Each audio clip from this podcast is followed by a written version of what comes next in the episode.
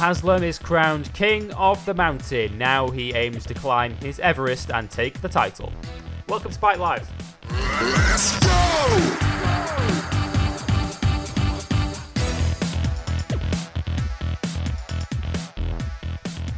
Yes, this is episode 74 of Bike Live on Motorsport 101 as we look back on the Cadwell Park round of the British Superbike Championship as Leon Haslam continues his inexorable rise towards his first British Championship. He took another double last weekend at Cadwell Park. Not that it was easy by any stretch, but he is starting to make this rise towards the championship look rather easy, isn't he? Um, we'll look back at all the action from Cadwell last weekend as Haslam doubled up uh, and Bradley Ray took a double rostrum to virtually book his place in the Showdown 6 come the end of the season. Few other riders signalled their intent for the championship as we head towards the end of the season, with Jake Dixon challenging Haslam all the way for victory in race 2 before he overshot it. Um, and other riders look like they've secured their spots now. Glenn Irwin is virtually secured now, as is Josh Brooks, although he had a weekend to forget at Cadwell. And we now look like we have three riders battling for one remaining spot uh, at the Silverstone Triple Header in two weeks' time. We'll get into all of that over the course of the next hour or so. We'll also cover all of the news that's been breaking over the last few days since we last spoke to you here on Bike Live with uh, Aruba Ducati's second World Superbike ride now looking slightly clearer. Um, we have Sam Lowes making another switch in rider in, in teams for his Moto2 campaign in 2019. And we have the identity of the second KTM rider in uh, Silverstone this weekend for the MotoGP, with Pol Espargaro still injured. We will also look ahead to that very race before we go at the end of this show. Uh, it's a Grand Prix on the MotoGP calendar that pretty much always delivers these days, the British Grand Prix at Silverstone, and we will look ahead to that uh, before we go. We will also, as well, uh, bring you something, a segment that we were going to bring you last week, and uh, bring you our thoughts on the World Superbike Global Fan Survey um, as the sport looks to uh, ask for the fans' opinion on how the sport should move forward. Uh, joining me to do all of that once again uh, is Andre Harrison. Dre, welcome. Bonjour, and uh, yes, uh, pleasure to be with you guys as well.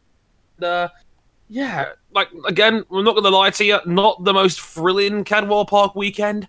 Um, some interesting finishes, and we'll, we'll get to that in a minute. But uh, very excited for Silverstone this this upcoming weekend in for, for MotoGP, even though we're losing a colleague for the weekend. God damn you, Lewis! yeah, for the, for the, second time in three race weekends, we have a member of the Bike Live team who's going to be at the circuit trackside um, for the MotoGP this weekend. Yeah, it's almost like we're trying to make ourselves sound important here or something.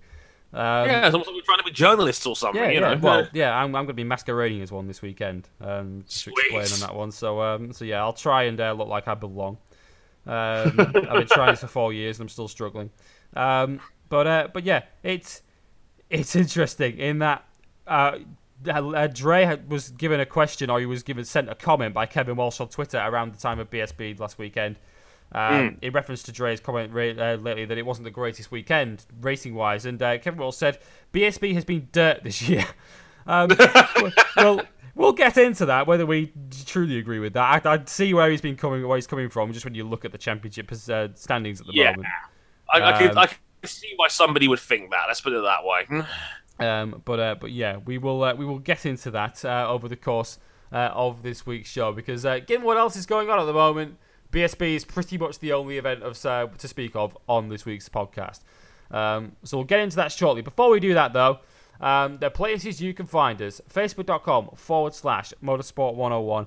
Twitter, you can follow us at, under, at motorsport underscore 101, which many, many of you have done recently. Thank you very much for all of you that have got involved with our recent giveaway and followed us. Um, but Dre, um, since we last spoke, and pretty much since last night, um, we have a winner, as we as they say. We have a winner. Uh, congratulations to Firecrest Gaming on, on the Twitters who won our competition selected at random out of, had over 90 of you retweeted. So thanks very much everyone that took part. You know, come for the games and, you know, stay for the podcast. Um, at least, at least I hope you do anyway. But uh, congrats to Firecrest Gaming. I've literally in the last hour sent your copy away via the power of Amazon Prime delivery. It's, it's, it's, it's a, it's a good service. If, if you ask me, it should be there on release day, August 24th. Congratulations uh, to you, sir, and enjoy the game and uh, tell them I sent you. Um, so yeah, enjoy it. Don't worry, there'll be plenty more more giveaways coming soon over the coming weeks and months. So uh, if you missed out on this one, don't worry, there'll be plenty more coming. So uh, oh, and massive thanks to uh, you know who at Codemasters who hooked us up on um, to, be, to be able to make the whole competition possible. So uh, I'm not going to say names just because I don't want to drop anybody in it potentially, but you know who you are and you are amazing. So thank you. Um, and thanks everyone at Codies for helping us out on that one. Much appreciated. Uh, at motorsport underscore 101 um, if you uh, want to uh, get involved with us on Twitter, and that's where uh, any future giveaways, that's the place you'll need to go um, for all the information on that. You can also find us on YouTube, youtube.com forward slash motorsport 101, uh, with uh, weekly show highlights going up over there. Um, our written content, the place to find that is motorsport101.com. And that is our website. And if you like us so much that you want to back us financially and early, early access uh, to both our weekly shows, um, you'll know this already by listening to this very podcast, but they're coming earlier than normal this week. Um, based yep. on the uh, the recording schedule and the fact that I'm kind of busy from Thursday, so they'll all be edited up and finished by then.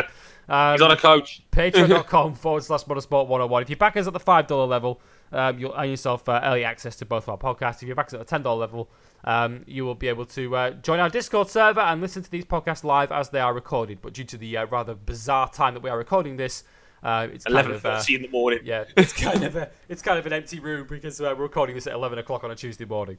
Um, yeah. We tend to record these at a slightly more uh, sociable time normally to give you all a chance to listen in. So we'll be yes. back to normal service next week. Um, right then, let's get into the BSB action at Cadwell Park last weekend. The latest round of the championship with uh, the penultimate round of the regular season, if you want to term it that way, before the uh, showdown starts um, at Oulton Park in September. Um, and the action at the front really did uh, serve two purposes. We saw one rider looking to bank the podium points and put himself in a position for the showdown when it starts, and one rider who was just making sure he got in to begin with. Um, mm-hmm. So, so where do we want to start on this one, Dre? Uh, we have Leon Haslam who did what Leon Haslam does, and that's double up and win both races. But we also had a probably should we start with Bradley Ray because he was kind of the story of the weekend in many respects. Yeah. Um, in that he was back and forth, and it started in qualifying when he took a pole position, a, a much needed pole position. Um, and when we're talking about a circuit like Cadwell Park, which I would say is the closest we have in bike terms to a Monaco, um, because it is so narrow. Um, you know, it, it's even a circuit where the bikes look big um, around yeah, Cadwell Park. Uh, and there's only really, to my mind, one true overtaking spot, uh, which is at the end of the back straight into Park Corner. Um, mm-hmm. You know, there are a couple of other corners where we've seen overtakes, like complete dive bomb block passes work out, but only one genuine overtaking spot where everyone will have a go. Um, so in that play, in that sense, it lends itself to Monaco as well, where there's only, there are very little places you could overtake. So that pole position took on added importance for Bradley Ray um, to get himself up the front and be able to, you know, get track position early in races and defend a lead. Um, but it has to be said, he, he, came away with two seconds. He didn't necessarily win either race in the end, but it looked like the Bradley Ray of Donington and Brands Indy at the start of the season, didn't it? And it was a race weekend that, for many, many reasons, Bradley Ray badly needed. Yeah, don't yeah don't don't tell Bill Base about the uh, bad run of form that Bradley had in the middle we'll, we'll sweep that to one side, uh, as Jack Burnicle pointed out on commentary a couple of weeks ago. But uh, no, I think you're absolutely right. This was this was a, a, weekend that Bradley Ray very badly needed. It was a weekend after just splatters of retirements, poor finishes, you know, bad luck, you name it, he had it. And, you know, he was actually, you know, ticking off a few people in the paddock as well, like Glenn Irwin after, you know, crashes involving him collecting other people. It, it was a bad run of form for Bradley. And, and, you know what? His eyes probably got a bit too big after riding for Suzuka and, you know, getting opportunities and probably being the hype of British bike racing right now. And why wouldn't you be? He's, he's, he's, he's, this weekend proved once again he is an exceptionally talented kid. And uh, yeah, this the story of the weekend for me was most certainly Bradley Ray's comeback. Um, and uh, yeah, like two very strong second places. Um, especially in race one, where he, he was right up against, against Haslam all the way to the flag, just didn't quite have a, a winning move in him at the end. Uh, Haslam again tactically was was was spot on in, in judging that race yet again. Um, but you know, Suzuki was competitive, and Bradley Ray brought it into competitive positions on both races and did a very very good job. And those forty points he very badly needed. And uh, with that, he now probably, if for all accounts, is into the showdown from a realistic standpoint now. And hey, the podium credits he now has from those really big high slide finishes, like like the two wins at Donington and the f- three other second places, um, means he's not a million miles away from a very good showdown position, even if he's only fifth on regular season points right now. So, a, a very, very useful weekend for Bradley Ray and a reminder of how good he can be. Mm. In, in, terms of like if we if we it's showdown corrected points if you like he's he's third at the moment is Bradley Ray. Um, you know, and we, we always we, we say this a lot through the season. We say if the showdown were to start now, here's what it would look like. Well, the showdown does start in three races time, so it's now taking on uh, even more importance. It's now becoming kind of real. These podium points they actually now mean something, um, and we'll, we'll tell you how far ahead Haslam's going to be uh, shortly. Mm-hmm. But J- uh, Jake Dixon and Bradley Ray would only be three points apart in second and third now, um, as it stands um, once Silverstone is out of the way because all three of the riders that we just spoke of, Haslam, Dixon, and now Ray, look like, well, two of them are, and one of them is almost certainly going to join the others uh, in that showdown. Um, and it was interesting in that first race, I thought, Dre. I mean, Bradley Ray, although he finished second in race two, he was never a really a race winning contender, and we'll, we'll explain why shortly. Um, he was, you know, he inherited second at the end rather than finishing as close second like he did in race one. Um, mm. But Haslam always looked like he was biding his time behind Bradley Ray in that first race, and then with three laps to go, he picked his moment into park corner and just drilled him, and he didn't pull away. I mean, Bradley Ray was still able to stick with him for the final three laps and put the pressure on, but it, it kind of made me think about the way the showdown changes seasons. Mm. And you know, we, we say we've said this every year when we record these we, these podcasts. When we record Bike Live, we always talk about the scenarios the showdown throws up, and you can never truly prepare for every scenario in terms of the way you structure a season because always you know, seasons are always different from one to the next. But what we saw this weekend, I thought, was was slightly odd in that in a normal season, take MotoGP now and take what we saw last weekend in Austria um, with Jorge Lorenzo and Marc Marquez, where Lorenzo was the guy in what fifth in the championship, as Bradley Ray ironically is, um, mm. where there was little pressure on him. He could afford to take an absolute risk and a banzai into that final corner um, at Austria because he wanted the win. Marc Marquez, who leads the championship in MotoGP and leads it quite comfortably, would have been in a position where he would have been much less likely to take that big risk into the final corner because he has a championship lead to defend. Certainly, um, that's certainly that's obligated. And, and doesn't want to lose. You know, he needs the 20 points more than he needs a crash. Um, whereas, oddly, because of the showdown and because of the the fact that Haslam was already in the top six comfortably and wants podium points and doesn't really need a, you know, a DNF doesn't really hurt him in that respect. But Bradley Ray needs the 20 points and needs to get in that top six. The roles were kind of reversed last weekend with Haslam and Ray in race one, whereas Bradley Ray was in a position at the end of that race where he could perhaps have put a banzai on Haslam to try and win the race, but Haslam, despite being the comfortable dominant championship leader, he could afford a DNF. He could afford to take the risk. But Bradley Ray, who was fifth overall, he couldn't really afford it, could he? He needed those 20 points because he, he couldn't afford another non score because he'd be out of the top six. Quite right. And let's not forget that the extra difference between first and second is also two extra podium credits. And that was probably what Haslam was thinking going into that. Like, every podium credit advantage he could get is going to be critical for what is a, essentially a seven round championship in the showdown.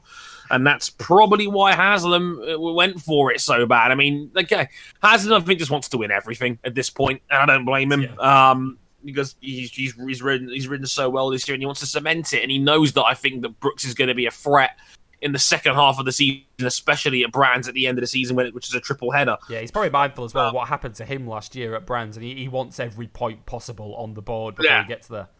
Yeah, he wants as big a buffer as possible going into that final triple header weekend.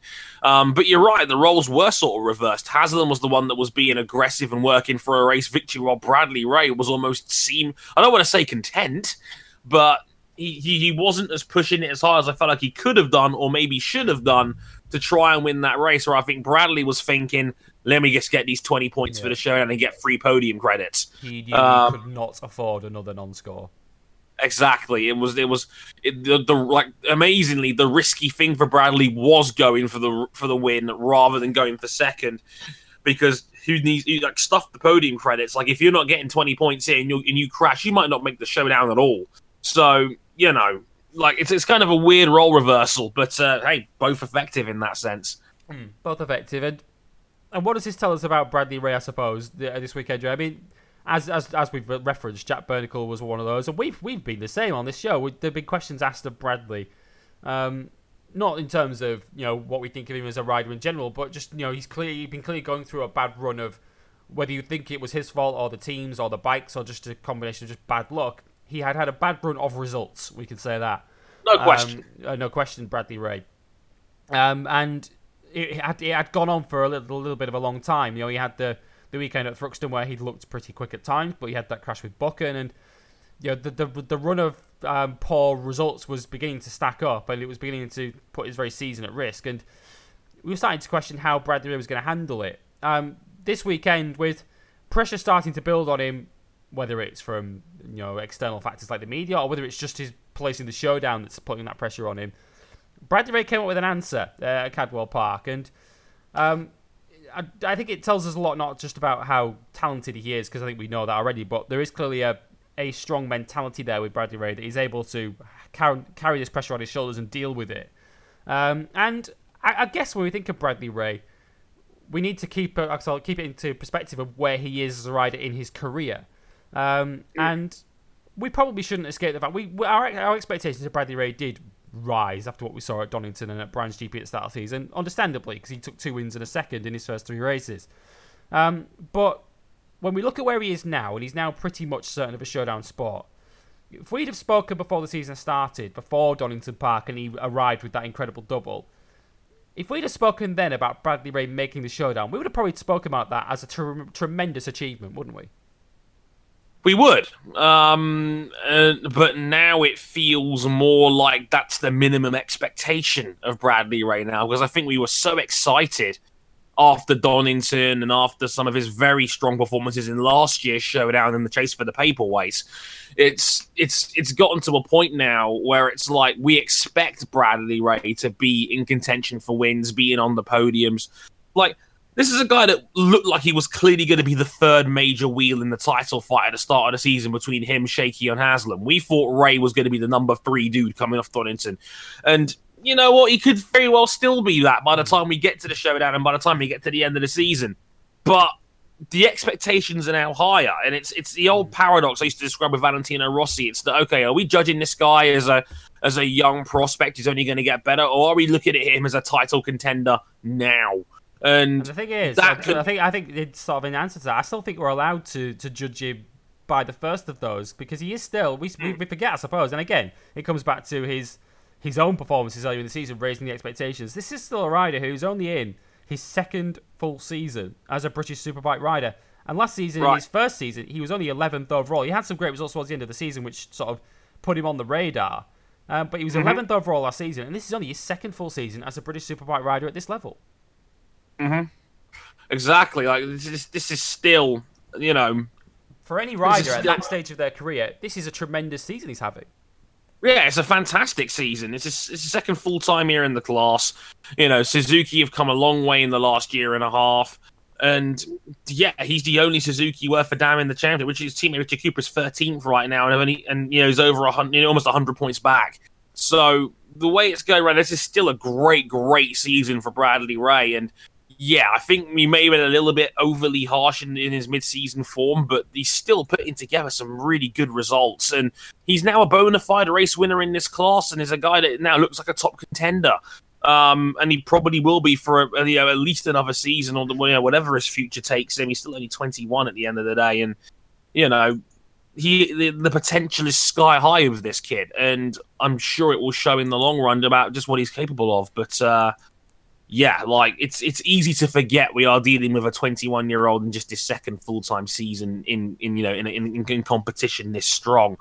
Um, even without Shaky, it's still a ridiculously talented field. We have many a, a regular showdown runner um, that he's in front of right now, like Hickman, you know, like Christian Iddon, you know, like Jason O'Halloran and Dan Linfoot. Yeah, he's been unlucky here and there this season. Like Bridewell's another one we'll get to later as well.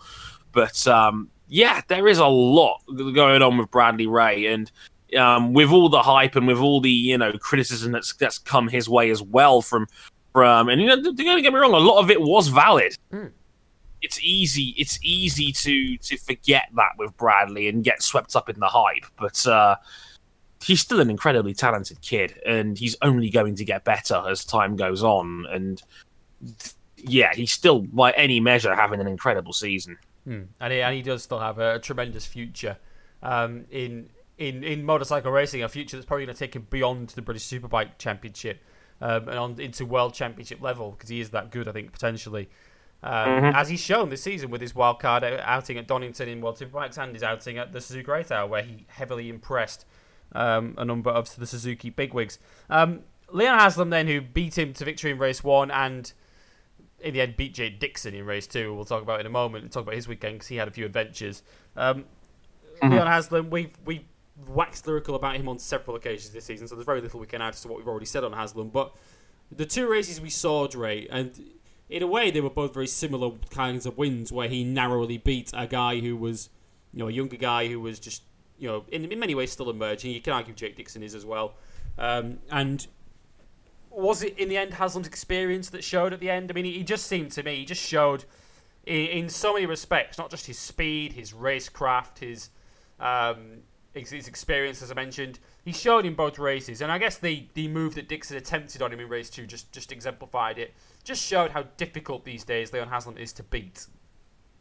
Yeah, that that that's the, the bottom line for me is that in when Haslam is in a dogfight, he tends to be winning them now, and he's in very he's a, like I remember going back to Brands Hatch at Indy like the, the, the race in the wet where Glenn Irwin you know showed him a wheel a couple of times and you know Glenn showed off the the last corner dive bomb a lap early and then Haslam was ready for it on the final lap and then Glenn just could not go the long way around and that's what got Haslam a, a critical victory at that point in the season to you know to re-establish his place in the championship fight. Um, that was his first win of the season in, in that Brands Hatch race too, and you know that started the run of five straight. Um, Haslam is very like, the experience is showing with him. You know, Haslam's been around time now and you know with shaky gone he's kind of like the elder statesman in the series now because let, us be we're seeing a, a, great wave of younger talent shine through beneath him look at the names jake dixon glenn irwin Bradley Ray in fifth, Peter Hickman sixth, Danny Buchan seventh, Christian in eighth. These are these are younger dudes that are starting to come through in this series now. These are guys that are going to be the, the future backbone of the series, no question. Um, you know, talented guys. Look, look, we don't talk enough about how great a road racer Peter Hickman is as well. I know he's I know he's 31, but that's still not all that old in in in BSB senses. But Hickman's a fantastic all round. The Buchan's another great young talent. Iddon was a guy that, you know, before he had that massive injury last year, was challenging for wins. Um, it's it's a great series. That as well. He's a yeah. this year. Taz Mackenzie's had, has had some fantastic rides this year. Should have had a podium at Brands Hatch earlier this season. So, yeah, you're absolutely right. That you know, like there's there's a lot of really great talent coming through in BSB right now, and there's going to be a lot of staple dudes for the next half decade or so at least. And Haslam is is out here taking souls. He's just been so good. Like he's only his lowest points finish was as you mentioned before the show was ninth. There was a that was a ninth in the first round on into a round where they, where the team openly admitted they got the tire choice wrong. He's only finished fourth twice since then. Every other race has been podiums and you know, nine wins now for the season already. He has a 100 point regular season lead um, over Jake Over 20 points a race. Yeah, he like in other words, if Haslam sees the flag, which he has every single race, he's not had a DNF, which is another big part of his mm. success. He's not he's finished every single race in the top ten this year and only once outside the top four. You'd think that was a Jonathan Rea right like scorecard, the way he's going about this season. And yeah, the the way he's going right now, like no one's going to touch him the way that he's played out because he is the he's the most complete rider in the field now. Um, Shaky would probably have been the only guy that could, could have given him a fair run for his money, um, who has similar levels of experience and pace and all the intangibles that make a rider great. And Haslam just has all that in spades. He's fast, he's tactical, he's clinical. He knows when to make the moves and when not to. He never really goes over the limit too too often, and even if he does, it's it's not often, and it's it's not by enough to ruin a race he knows what to do, and he has. That's something that a lot of a lot of guys around him just don't quite have. That maybe Josh Brooks is the only other guy in recent times that has had that experience, um, who's contending for this year's title. But uh, it's it's Haslam's to lose now. It really is. He's he's, he's already, I mean, if the showdown started tomorrow, he's going to have a 31 point showdown lead, um, which means he's already got a race in hand in a seven race championship, and uh, that's a terrifying thought for everybody else. That he could probably wrap it up by race one at Brands. If think, um, think and- of it this way as well: if he if he extends that at Silverstone, which he may well do, if he gets that beyond 35 points. We could actually have a real scenario where the championship leader going into the showdown, which is supposed to be this amazing format that closes everything up, the championship leader going into the showdown could actually afford to finish second in every race and still win the title. yeah, it, it would not be inconceivable um, to have a like, uh, like it's well, that's the thing. Like it's you, no, he can't because that's the thing. Like there's 15 podium credits available for the win. That the max we could have would be 46 and seven races, seven point difference, 49. So it it's not quite that bad, No, no, but yeah, well, no, no, what I'm saying is if he if he has if he has 35 points, that's the equivalent to you know the five point difference between first and second seven times. Um, Oh, quite right, yeah, and he, could, he, could, and he could just he could just follow Jake Dixon home for the seventh. yeah, my bad. I, I was using the F1 scoring format for a second. It's 25, 18, 15. My bad. Um, which, yeah, which, which right. kind of wouldn't really in what the showdown's supposed to be about. Isn't really. I mean, it it just goes to show, I suppose, that if whatever championship format you try to throw at a series, i if a guy's dominant, he's going to win it. You know, you could you could try and stop him however way you want, but the best will still win in in the end. Um, and Haslam, I, I just hope. Um, because this the championship doesn't need this, the showdown certainly doesn't need this. I just hope that we don't have any kind of injury that steps in for Haslam here um, and, and denies him because Leon Haslam could afford at the moment to take the next two or three rounds off, even if he got injured. He could come back for say Assen or Brands GP, and he'd probably still be either leading the championship or close to it. Um, Yeah. But obviously, once the showdown comes in, it would heavily punish bad luck, injuries. You know, we saw Haslam suffer both of those last year at the final race of the season, um, and it's almost got to the point. I don't know about you, Dre, but it's got to the point now where, for me, with Haslam, where even if he does get some bad luck in the showdown, that's kind of what it's about. But given how dominant he's been this season, I feel that anyone other than Haslam winning this championship this season wouldn't really make me feel right. Yeah, I mean, how can a guy win nine times in the regular season plus whatever he could get in the showdown and not win the championship? Yeah, like some sort Like, of how- scenario happens in the showdown where, say, Haslam has a couple of engine blow-ups, or we have a couple of wet races where Haslam gets caught out and crashes. Fair enough, that's the sport, that's what it's about. But I still wouldn't feel comfortable with that happening and someone else nipping in and winning the championship from Haslam, given how much better he's been than everyone else this year. Yeah, imagine Josh Brooks wins it and a guy that didn't have a podium for the first eight races somehow wins a championship. This is the problem with the showdown format. When you condense a championship down to seven races, it doesn't tell you the full story. And and with with that, like Haslam has been the class of the field this year. Okay, Shaky got hurt. That's bike racing, unfortunately. And you know, of course, we were Shaky the best, but you know, he had a testing crash. It happens. It can happen to anyone. And you can, you can, you can, in the case of Haslam, you can only beat who they put in front of you, and and Haslam has been dominant, dominant this season, and he he's he's in a class above everybody else in BSB right now, and there's no getting around it. He is the deserved champion, in my opinion, no matter what happens. Because how can anybody say anybody else is, is a worthy title winner in this scenario when Haslam has been this good um, over the course of the entire season? It just wouldn't sit right with me otherwise. He's doing a brilliant job, and he deserves all the plaudits for it. Yeah, he does, and uh, I'm, I'm I'm pretty sure anyway. Looking at the history of the showdown, I, I, I cannot remember since this format's been in since 2010. I don't think the championship's ever been won from lower than say second or third at the start of the showdown. Um, anyway, so it, it would still take an amazing sequence of results to deny him, but he is looking um, almost unbeatable at the moment. Um, the guy who gave, made the best go of it at beating him was in race two, Jake Dixon, um, who had uh, an overtake attempt that I think we could all understand him making at the final uh, on the final lap going into Park Corner into the back straight. He, he went for the inside and just outbraked himself really. Um, Now, before we talk about his weekend in general, uh, Dre, uh, Jake Dixon seemed to have one or two gripes about the way Haslam defended the lead on the final lap, and uh, I think from our point of view, uh, we can understand Dixon not being happy because it's the final lap and he didn't win the race. But does he really have any leg to stand on, and does Haslam really have any case to answer here? No, Um, um, is the short answer on this one. I, I mean, I, in my opinion, a lot of world class riders stick their legs out under braking. Like it just seems, it seems like a very convenient time for Dixon to bring that up. I mean, again, every greatest of them all does it. It's, what do we always hear it called? The Doctor's Dangle by Keith Huewen. It's a Valentino Rossi move. But, but, um, but like I said, no matter which way you slice it, like the way the way it's going right now, like Haslam has got is, is a class apart from everybody else. He sticks his leg out under braking. A lot of really great riders do, and like Dixon called it naughty, and like I disagree. I, I disagree entirely. I think Haslam was, was outraced him. I, I, I, just genuinely think that. I mean, he knew that's the only realistic place you're going to be able to pass somebody at Cadwell Park. It's not a very pass happy circuit. It's very one line through the vast majority of it, and very that's just an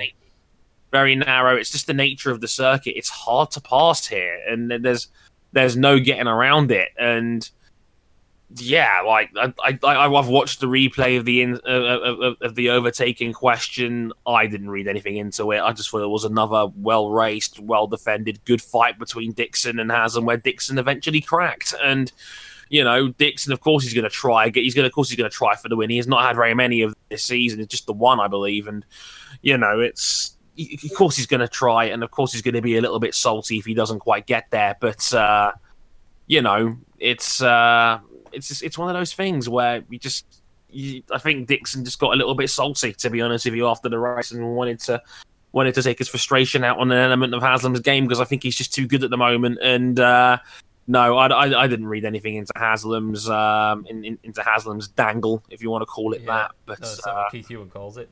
Um, yeah, yeah. In terms of, I, I agree, and I, I thought it was. I mean, it's a it's a type of defense, and I don't think it was Haslam's putting his leg out that stopped Dixon from going through. It was the fact that Haslam covered the inside line so much. He, you know, he didn't stick to the racing line. He moved sort of halfway to the middle of the road, um, and it's it's the type of type of defensive tactic that we don't see a lot in bike racing. We see it a lot in car racing. Um, where yes. you know you, the, the, the driver in front will immediately go to the inside and basically force the other guy to go around the outside of him.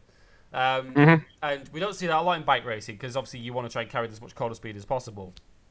Um, and you know the the tighter you take the corner, the more lean, lean the more lean angle you've got to carry, um, and the more chance you have of crashing.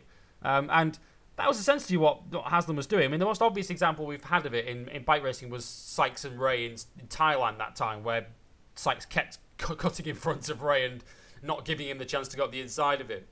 Um, mm-hmm. and, and, we saw it here with, with, with Haslam, where he essentially was saying to Jake Dixon, "This is your only chance of overtaking me. You're gonna have to you're gonna have to overtake me here. You're either gonna have to go around the outside of me, or you're gonna have to cut this corner so tight and you know, you're not going to make the corner by doing so. That's exactly what happened um, to Jake Dixon. He had to, he still went for the inside, and no one could blame him for doing that. Um, mm-hmm. But to make the corner, he would have had to slow down so much. He would have had to, you know, cut that corner so tight that he probably would have been able to carry the speed on the way out anyway. Haslam would have gone back through. Uh, and to carry the enough the enough speed to outbrake Haslam, who's so good on the brakes, he went off the other side of the corner anyway, and onto the grass. Um, so for me, it was just a perfectly judged defensive ride on that final lap from Haslam that Dixon was unable to get around. And, and Dixon's in a, a kind of funny spot at the moment, Dre, isn't he? Where he's. We've seen it over the last two rounds now, Thruxton and here, where he's pretty much been neck and neck with Haslam at the end of all four races. Um, mm-hmm. He very nearly beat him uh, to the win in race one at Thruxton. Probably should have beat him. You could argue Dixon lost that race rather than Haslam winning it. Dixon then did beat Haslam to the to the end of race two, although it wasn't for the win; it was only for third. And then they were very close in both races at Thruxton. He's at that stage now, Dixon, where he's still not won anywhere other than Knockhill. He's very close, and probably closer than he's ever been at other circuits. He's competitive as he's ever been in the British Superbike Championship, but he's still not at that stage where he's winning enough. And with the showdown coming up, he's still a little bit short of where he needs to be, isn't he? Yeah, I mean, again, it's the old evaluation on you know what's a fair line for Jake Dixon, who's been around a little bit longer at top level. I mean, he's still only 22, Jake Dixon. Let's not forget that. And you know, he's gone well in other places before, like Oulton Park in the showdown last year. He had that brilliant ride through, um, ride through to fourth place. I mean, like Dixon, like Dixon is a phenomenally talented rider. Um, but if we are eva- if, if we are evaluating of a major championship, he's not quite there yet, and he needs to start winning in places that aren't Knockhill if he if he ever really wants to have that conversation about winning a title. He's been the most consistent man in the field, not named Leon Haslam this season, and that's been clear. Nine podium finishes in the last eleven races. You know, he, yeah, like the he, only two races that weren't on the podium were both fourths as well. Yeah, he's had a fantastic run of form to get uh, to get a clear second place. He's racked up minor podium credits here and there. Just the just obviously just the one winner, not killer race one, and Haslam stole around off him there as well, which wasn't ideal for his championship campaign either. Um, but again, no matter which way you slice it, like this is this is who he is, and like he's just not quite there yet. He needs a little bit more, at least from where I'm sitting before we can really start, you know, talking about major championships. He needs he needs to win more races. He needs to start thinking like, how can I convert some of these podiums into, you know, five or six wins a season, and that'll be enough to make him a major title threat. It's just not quite there yet. And hey, if Dixon finishes second overall this season, it'll be a phenomenal achievement for him. Don't get me wrong; he's had a terrific season by anyone's standards, but the back of his head as a bike rider, Jake's going to be thinking, I want to win this championship. And you know what? He doesn't want to be a super superbike rider forever. He made it quite clear when he was in Moto GP in Austria. He wants to go down the GP road. So I don't think he's going to be a guy that's going to be looking to stick around in BSB for very long if he can help it. So, know, what helps with that? Winning championships. Mm, yeah, it does. And I think one thing we sometimes lose sight of, uh, and I often lose sight of it as well when I'm thinking about Dixon, is he is still riding for what is very much an independent team. Um, oh, yeah. in, in, the British Superbike Championship, which I mean, the team are doing a terrific job. The RAF regular reserves team um, to to put Dixon on track in such a competitive bike with such a competitive package. Obviously, Haslam and JG Speed are very much the uh, Kawasaki Bats factory team in, in BSB. Um, and yeah, Dixon, as you say, is clearly. I mean, in terms of outright race wins, you'd probably say Brooks is the number two guy in the series to Haslam. But in terms of the season that we've seen, looking at the entire campaign, and the championship standings reflect it, Dixon is clearly the next best guy after Haslam. And you know, when we're seeing how good Haslam's been this season, that's no bad, no bad thing to say about a rider. You know, to be, you know, the fact that only Leon Haslam is better than you in this series means you're clearly very, very good yourself.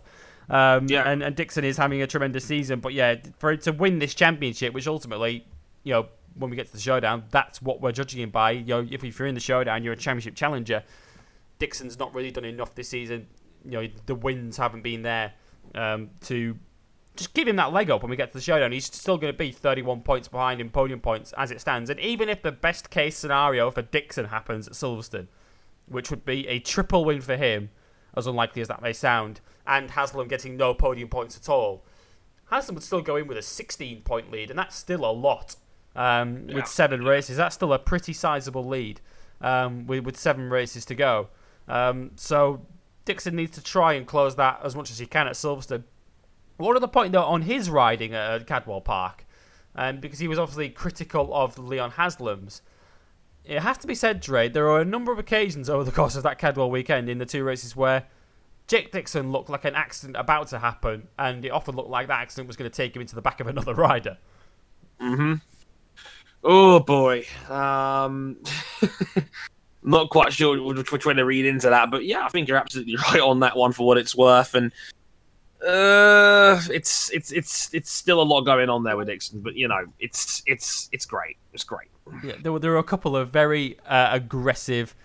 Um, I'm not even sure whether a couple of them were moves. There was one uh, going into turn one, uh, the fast left, where he, I think he lost the front or he, he sort of tried to overtake someone else and then ended up literally on the outside of the white line that marks the edge of the circuit. Another, yeah, another sort of you know a couple of inches and he'd be on the grass and he'd be on the deck, um, which could have gone so badly wrong. And as we've seen, and we when we'll, we'll, talk about it a bit when we get to Danny Buchan's weekend, there, there are very few places that you can crash at Cadwell Park and not hit something. Um, because there not a lot, there is there isn't a lot of room around. There's only really Park Corner, the place where Dixon went off himself on the final lap, where you could probably crash there and you know you're just going to land in the middle of a massive grass grass verge and not hit anything. Um, but the rest of the circuit around Cadwell, there are barriers and you know bar- safe barriers, it has to be said, very close by. Um, and there was another one late on in uh, in the race where he lost the rear and very nearly careered straight into the back of Bradley Ray. Um, and again, I don't know whether these were Jake Dixon's attempts at overtakes or whether he was literally just struggling to keep control of his bike and that nearly carried him into the back of another rider. But either way, there appeared to be a level of aggression with Dixon that um, looked at points if it was going to go beyond the line and get a little bit out of control. And obviously, we saw in the final lap he ended up going off the road. Um, mm-hmm. So in the end, it just didn't happen for Jake. He, he, ended up with two third places, and he showed just how quick and how aggressive he could be on the final lap of race two, where he'd made that initial error, um, trying to pass. He made an initial error which dropped him all the way down to fifth, and he then just went straight back from fifth to third again on the final lap. Yeah, uh, with two overtakes. Um, yeah, he passed Bridewell at the end of the back straight, and then he put a bit of a dive bomb on Glenn Irwin into the penultimate corner, uh, into the barn corner, and, uh, and took third place. So he did show just how competitive he was um, at Cadwell Park, but only came out of it in the end with two third places. Um, let's talk about two of the other riders who are near enough certain to be in the showdown. In fact, um, they only need a handful of points at the final round to guarantee they make it. Um, Glenn Irwin, who's up to fourth now in the showdown, or he's up to fourth overall, and um, as the showdown would um, correct the points, he dropped back to fifth. Uh, but as it stands at the moment, he's fourth. He had a uh, fourth uh, and a seventh um, last weekend. Um, sorry, no, I'm looking at the uh, I'm looking at the other points. He had a fourth and a fifth um, last weekend in Glenn Irwin. Um, and whilst in terms of his overall season and the way he's he's ridden and the level he's currently at, that's that's about where his level is this season, Glenn Irwin. That's two solid races. But again, when we're measuring a rider by the showdown and the fact that Glenn Irwin's going to be in there those two results didn't really amount to much for Glen Owen, did they? No podium points. No podium points. You know, still third. I mean, he's overtaken Brooks as Brooks had a terrible weekend, but it just it's just another weekend where Glenn Irwin's just kind of been there, really. And uh, you know, he's, he's that's the problem about Glenn. He's struggling to get on the podium. Like he's only had four of them through a through you know through eighteen races this season. It's he's not going to win the title doing that. Unfortunately, he needs to start winning. And you know, he again he's been consistent. He's been in the top six pretty much all season long. Um, but again, it's that ultimate extra half a tenth or the extra, you know, the extra tenth of a second that might turn him into a race winner that he just doesn't seem to have right now. And yeah, it's a solid third right now. And again, he's not going to be too despondent about fourth and fifth of the weekend. But the problem is that doesn't help you in the format of this championship. The format of the championship rewards you for winning. And that's something that Glen just can't do in this class at the moment. There's just one too many guys that are a little bit better on their day. And it's going to need a little bit of work to get up there by the looks of it. Mm, yeah, it's looking like, I mean, we're not talking about this season being over yet because, as I mentioned, he's he's going to be in the showdown, so he's going to have a, a, a puncher's chance at the very least going into the showdown. Um, but as I mentioned, the showdown corrected points would have Glenn Irwin fifth now, um, mm-hmm. as opposed to the 30s at the moment, and he'd be 41 points behind Leon Haslam uh, right now. Um, and obviously, that may that points margin may grow by the time the showdown starts, as it is. Um, even though Silverstone is a circuit where Glenn Irwin went well um, a couple of years ago. Um, we shall see uh, with Glenn Irwin. But the, the man he's jumped ahead of in the points this weekend was Josh Brooks. and he just went missing. It seems. It seems as if the Yamaha in general uh, was just uncompetitive around Cadwell Park. It's clearly not a circuit that that bike likes, um, because you know I, I, know Ellison won on a McAMS Yamaha last year, but um, none of the Yamahas were competitive. None, neither the Anvil Hire bikes or the McAMS bikes were up the front at Cadwell Park, and I don't know with Brooks. Uh, we were talking about him with good reason after his double win at Brands and his win at Thruxton about this is the guy in the second half of the season that will really take the fight to Leon Haslam because he's going to amount those podium points because he's winning regularly enough that he's going to close him down. And for mm-hmm. all of the podium points he's accumulated and for all of the ground he made up on Haslam, that one weekend, which might not just seem like a, you know, you could easily look at it and think, well, he's in the showdown anyway, Brooks, so what's what's he lost at Cadwell Park? But it seems to me with that weekend – he's essentially handed Leon Haslam 10 extra points with the minimum of fuss. Yeah, exactly. That's that's the killer. He's given he's given Leon Haslam another ten podium credits in hand, so but now is now made up over the last two rounds. He's essentially handed them back. Yeah, it's now got he's now got a one race cushion. Um, that that amazing double win at Brands Hatch now counts for naught. Um, in the grand scheme of things, Um, and yeah, like um, of course Brooks is going to be banking on the triple header at Brands at the end of the season, but that's not going to be enough because think about it. Oulton Park is, is, is part of the showdown format. Haslam won the double there.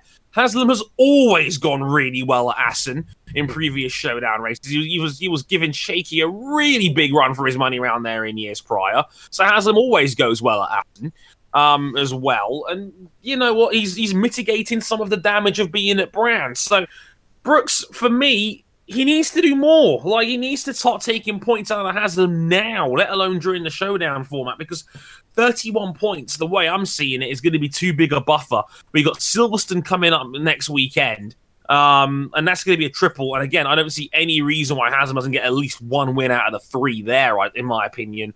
And again, Oulton Park triple, like double win last time around, and Assen is again as a Haslam track that he goes really well around. So Brooks, I think, is in trouble here. I mean, those three wins he had look nice and all. The problem is, is that he's not doing it anywhere near enough for it to be worth anything.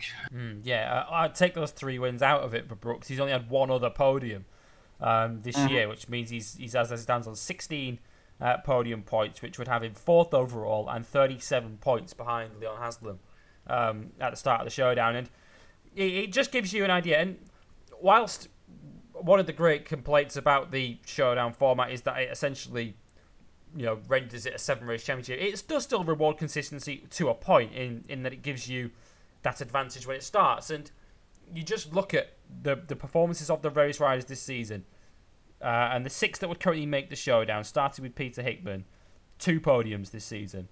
Josh Brooks has had um, over the course of the season um, sorry, Bradley Ray, who's next up in fifth, he's had five podiums, including two wins. Brooks has had four podiums, including three wins. Um, then third spot, Irwin, four podiums. And then there's a gulf, a clear gulf between the top two. Dixon, mm-hmm. 10 podiums, one win. Haslam has had 13 podiums with nine wins. And there lies the difference. Um, between, and that is why one rider is going to start the showdown with such an advantage and right. when you look at the overall points at the moment, Haslam is a gulf ahead of anyone else, but Dixon is a gulf ahead of everyone else bar Haslam um, in, in the, over the course of the entire season. And that, for me, is how it should look. I mean, without going into a, a long running debate that we've had in several years over several years about this showdown, the best two riders this season should be you know the best rider should be the best. And the way this season has gone, as I've mentioned earlier on, Haslam is so much better than anyone else and Dixon is just clearly the number two guy in the series, and for me, that's how it should look. Uh, and, and, for me, that's how it probably will look by the time the season comes to an end. Um, I agree. He's just continuing to throw in these these bad race weekends that are going to cost him ultimately by the end of it. Um, the five riders we've discussed all look like they're going to make the showdown at least by the time we get to Oulton Park. Haslam, Dixon, Irwin, Brooks, and Ray now all look as if they're going to make the showdown. Only the top two at the moment are mathematically in.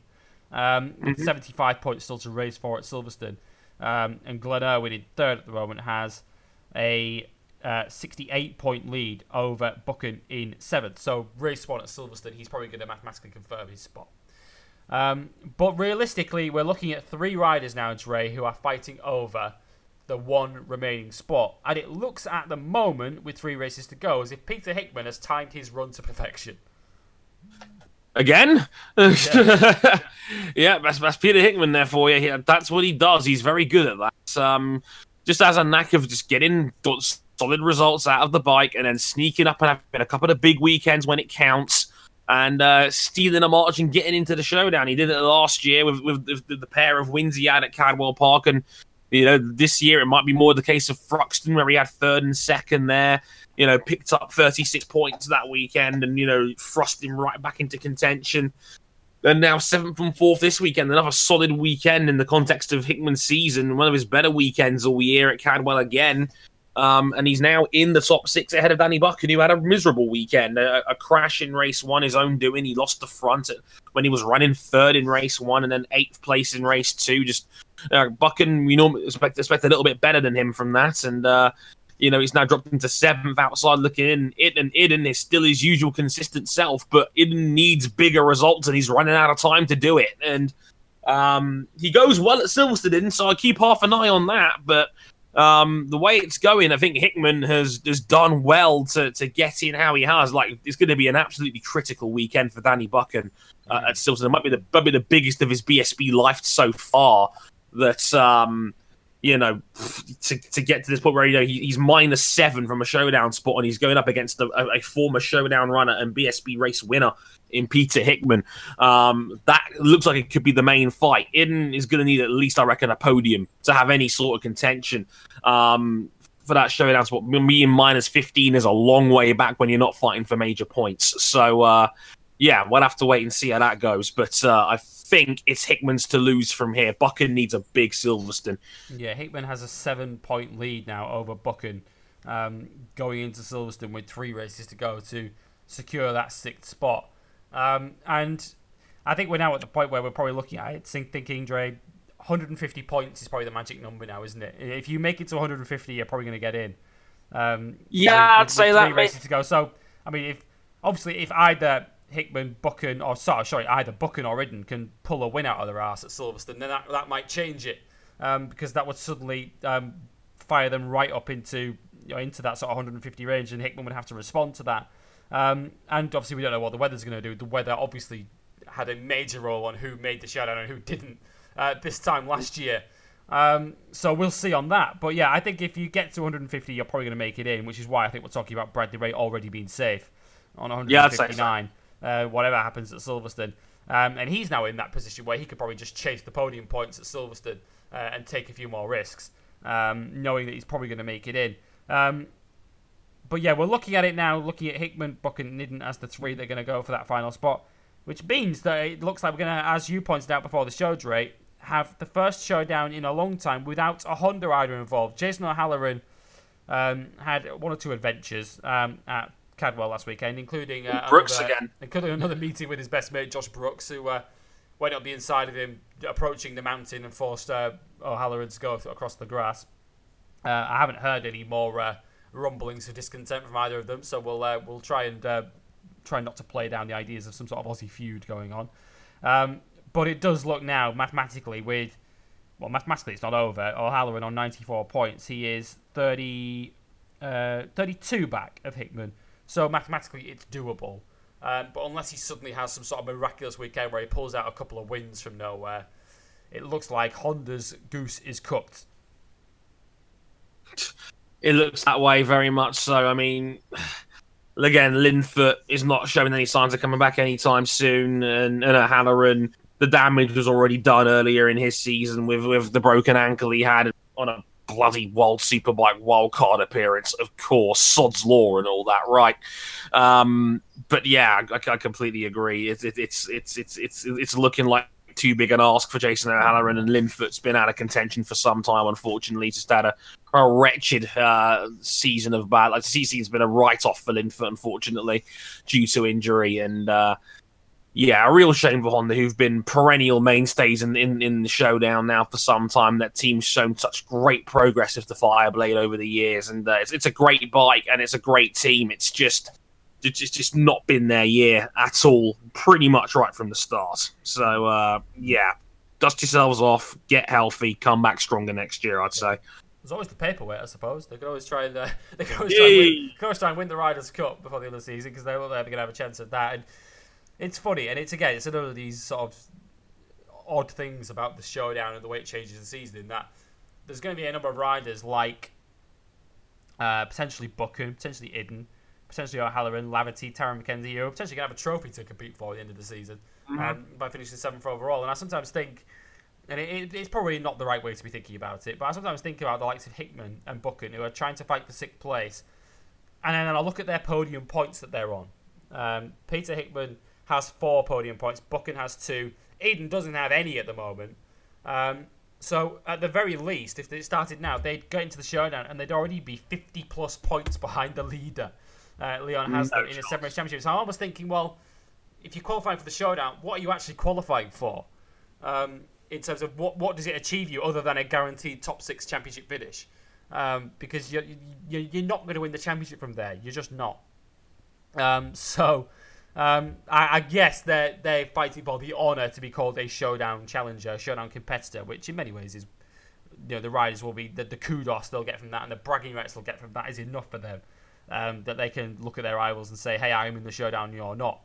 Um, but they're they're not exactly going to be in a position anyway to challenge for the, the title when they get there. But it is still something to keep an eye on when we get to Silverstone to see who will make that top Absolutely. six. Um, when we get there, we'll of course we'll cover that uh, when Silverstone comes around. That will be the week after MotoGP goes there, um, seventh and eighth of September um, for the uh, Silverstone round of the BSB Championship. Um, one rider who's definitely not going to make the showdown, partly because he's changed teams mid-season, is Tommy Bridewell. Now he had a very good weekend last weekend in terms of pure pace um, at Cadwell Park. He was doing very well in race two until James Whitham started talking about him and he hit the deck. Um, unfortunately, the commentators curse striking again Yes. um, for poor Tommy Bridewell, although he was fifth in race one, um, in a race that he did stay on two wheels. Um, and we were discussing him before we started. Uh, he's a funny rider in many respects, Bridewell, because he's first of all he's older than you think. He's thirty now. Um, is Tommy Bridewell, Oh, yeah. and he, he always strikes me as a rider who I've always kind of rated and thought this is a guy who you know can make showdowns. He made three showdowns in four years um, between 2012 and 2015, back when he spent a lot of time with the um, Milwaukee team before they moved over to the World Championship.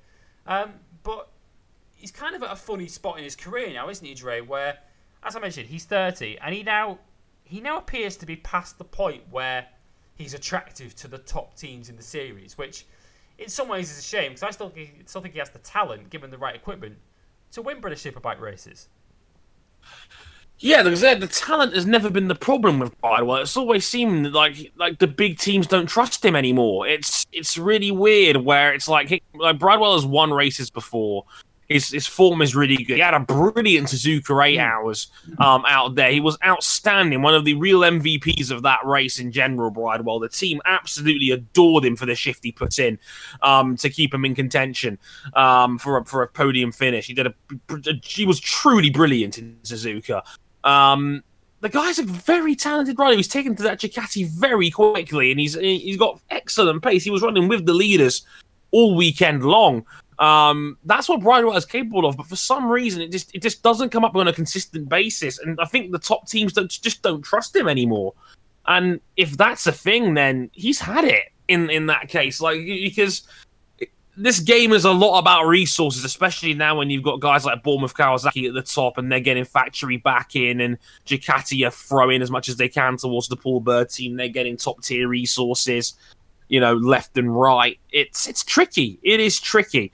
Um, uh, it's it's hard to stand out in this series, and Bridewell's probably been around the block now so many times that you know, at his age at 30, there's just going to be more exciting guys to keep an eye on, like Dixon, like Bradley Ray, etc., who can also do what Bridewell can do on a basic level and isn't, you know, 30 plus years old, as, as, as, as harsh as that sounds. But that's just how that's just how the series is now. We've come a long way now. As the series in general, if someone like Tommy Bridewell can't stand out, it's just that's that's crazy to me. And that's kind of where we're at now. Yeah, That's 'cause he's, kind of a scary he's thought. now at the point where he's he's riding for the sort of underdog teams uh, in British Superbikes rather than a, rather than a heavy hitter. Um, and yeah, he's also at that point not only where um, team big teams no longer seem to see him as as an attractive option, but also he's at a kind of crossroads where if he's got any aspirations, and I don't know whether he does, he might not. If he's got any aspirations of riding at world championship level, it's probably too late for Bridewell now at 30. In that riders very rarely make the move across to a world to either the MotoGP paddock or the World Superbike paddock at such a late age uh, from a national championship. If you're going to go from national championship to world championship, you do it at a young age. Um, and I don't. I think Bridewell's at a point now where I think if he if you put him in a in a mid- midfield world superbike team like a Milwaukee uh, Aprilia, obviously Milwaukee know him, or an Althea BMW. I think given time, there's no reason why he couldn't provide, provide the same res- type of results that we've seen from many riders on their bikes. But I just don't think, like we spoke about with Alex Marquez in Moto 2, you've got to ride at a certain level in the championship you're in to earn the trust from the team that wants to sign you. And I don't think Bridewell's unfortunately ever going to reach that point now, um, which is a shame because he's clearly a lovely bloke. I don't think anyone's got a bad word to say about him. Um, as a guy, he always tries his heart out, and he's always capable. He always produces that one or those one or two standout results a season, which make you think, "Wow, look what Tommy Bridewell's just done." Um, Yeah. but they just don't come often enough, unfortunately. If he if he was riding at that level at Cadwell Park at every round, you'd surely think there'd be a team like a Be Wiser or a JG Speed that would think, well, look at what this guy's doing for a skint team on a privateer Ducati. We need to sign this guy. Mm-hmm. Um, but I just don't think uh, Bridewell is at that stage um, any longer, which is a shame because as we've seen in the past, when he's been given that chance, he's been he's been showdown level, um, and he's he's third finished third in this championship before. He once finished ahead of Josh Brooks in the championship as a teammate to him uh, when Yeah. they were the Milwaukee teammates in 2014. So um, he he has shown his quality in this series. He's shown what he's capable of, but yeah, he's now at that stage in his career perhaps where the best years in his British Superbike career uh, may well be behind him. We hope that's not the case because, uh, as I say, he's a rider we like on this show, Tommy Bridewell. Um, so we'll see how it develops. Here's how the uh, championship looks then, with three races to go before the showdown six are decided. Haslam leads it on 330 points. He is in the showdown, even if he takes Silverstone off, he's in. Jake Dixon second on 230. Likewise, if he doesn't go to Silverstone at all, he's still in the showdown. Glenn Irwin is third on 187. He only needs eight points from Silverstone to guarantee himself a spot, and even if he doesn't get those, he's probably going to make it in anyway. Um, Josh Brooks is on 174. He's certainly in, as is Brad Ray on 159. He is almost certainly going to make it, even if he doesn't have much of a points return from Silverstone. Sixth is Hickman on 126. He is seven ahead of Buchan on 119. They are sixth and seventh. Christian Iddon is eighth on 111. To all intents and purposes, there are 15 points covering those three riders. The rider that finishes the highest of those three after Silverstone is probably going to take that sixth championship spot and compete for the showdown from Oulton Park onwards. Beyond that, Shaky Byrne is still up in ninth overall on 98 points, four ahead of O'Halloran in 10th on 94. Michael Laverty's another rider who's probably out of showdown contention now on 92. He is in 11th overall. Uh, then comes Tarran Mackenzie um, in 12th. He's on uh, 73 points. He finished 8th in race 1 but didn't make the finish in race 2 on a bad weekend for McAMS. He's on 73. Just ahead of Richard Cooper on 70 and the aforementioned Tommy Bridewell on 69 points. And then two other riders, Dre, who we'll, we'll talk about very, very briefly uh, in a line. They've both had disastrous seasons. James Ellison and Luke Mossey. Two riders who, going into Silverstone this time last year, we were both talking about as genuine showdown challengers. Luke Mossey, without injuries, would have been in. And James Ellison and James Ellison without crashes and unreliability might well have been in.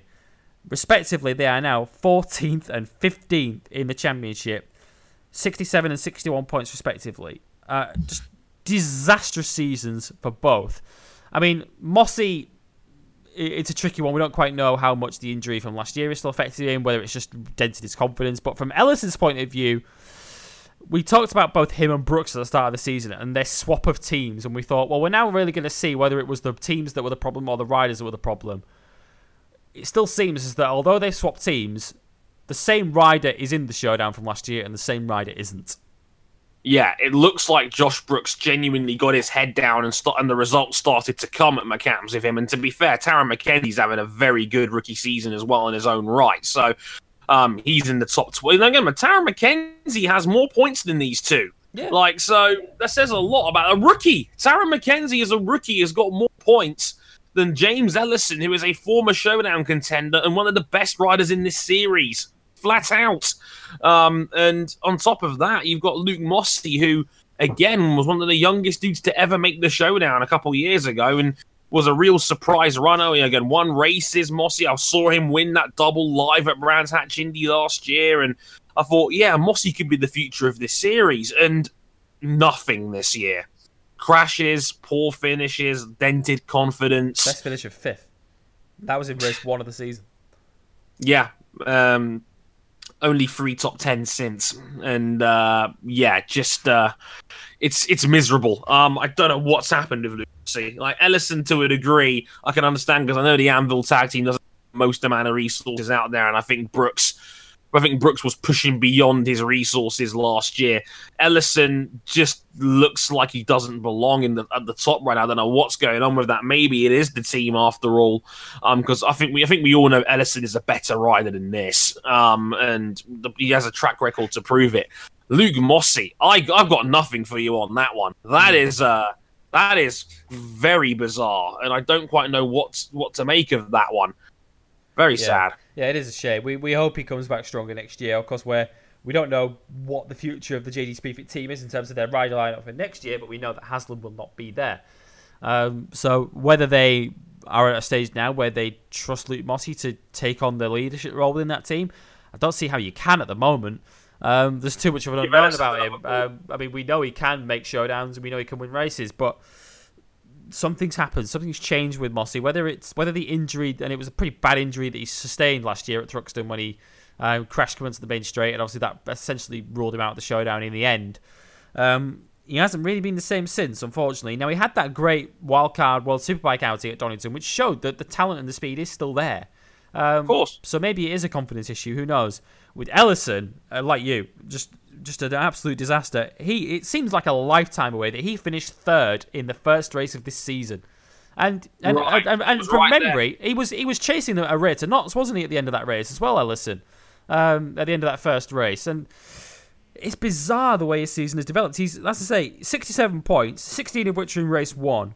He hasn't been in the top uh, seven of a race since then, um, whi- which is astonishing for a rider of his caliber. Um, and it looks like, well, almost certainly now, he is not going to make the showdown at all. Even if he wins all three at Silverstone, he's probably not going to make it in, uh, unfortunately, uh, for James Ellison. That is the next round, though, of the championship. Uh, first weekend of September, the 7th and the 8th of September uh, at Silverstone. Uh, 7th, 8th, and 9th, should I say, at at Silverstone. Um, for the final round of the regular British Superbike season before we cut off the Showdown 6.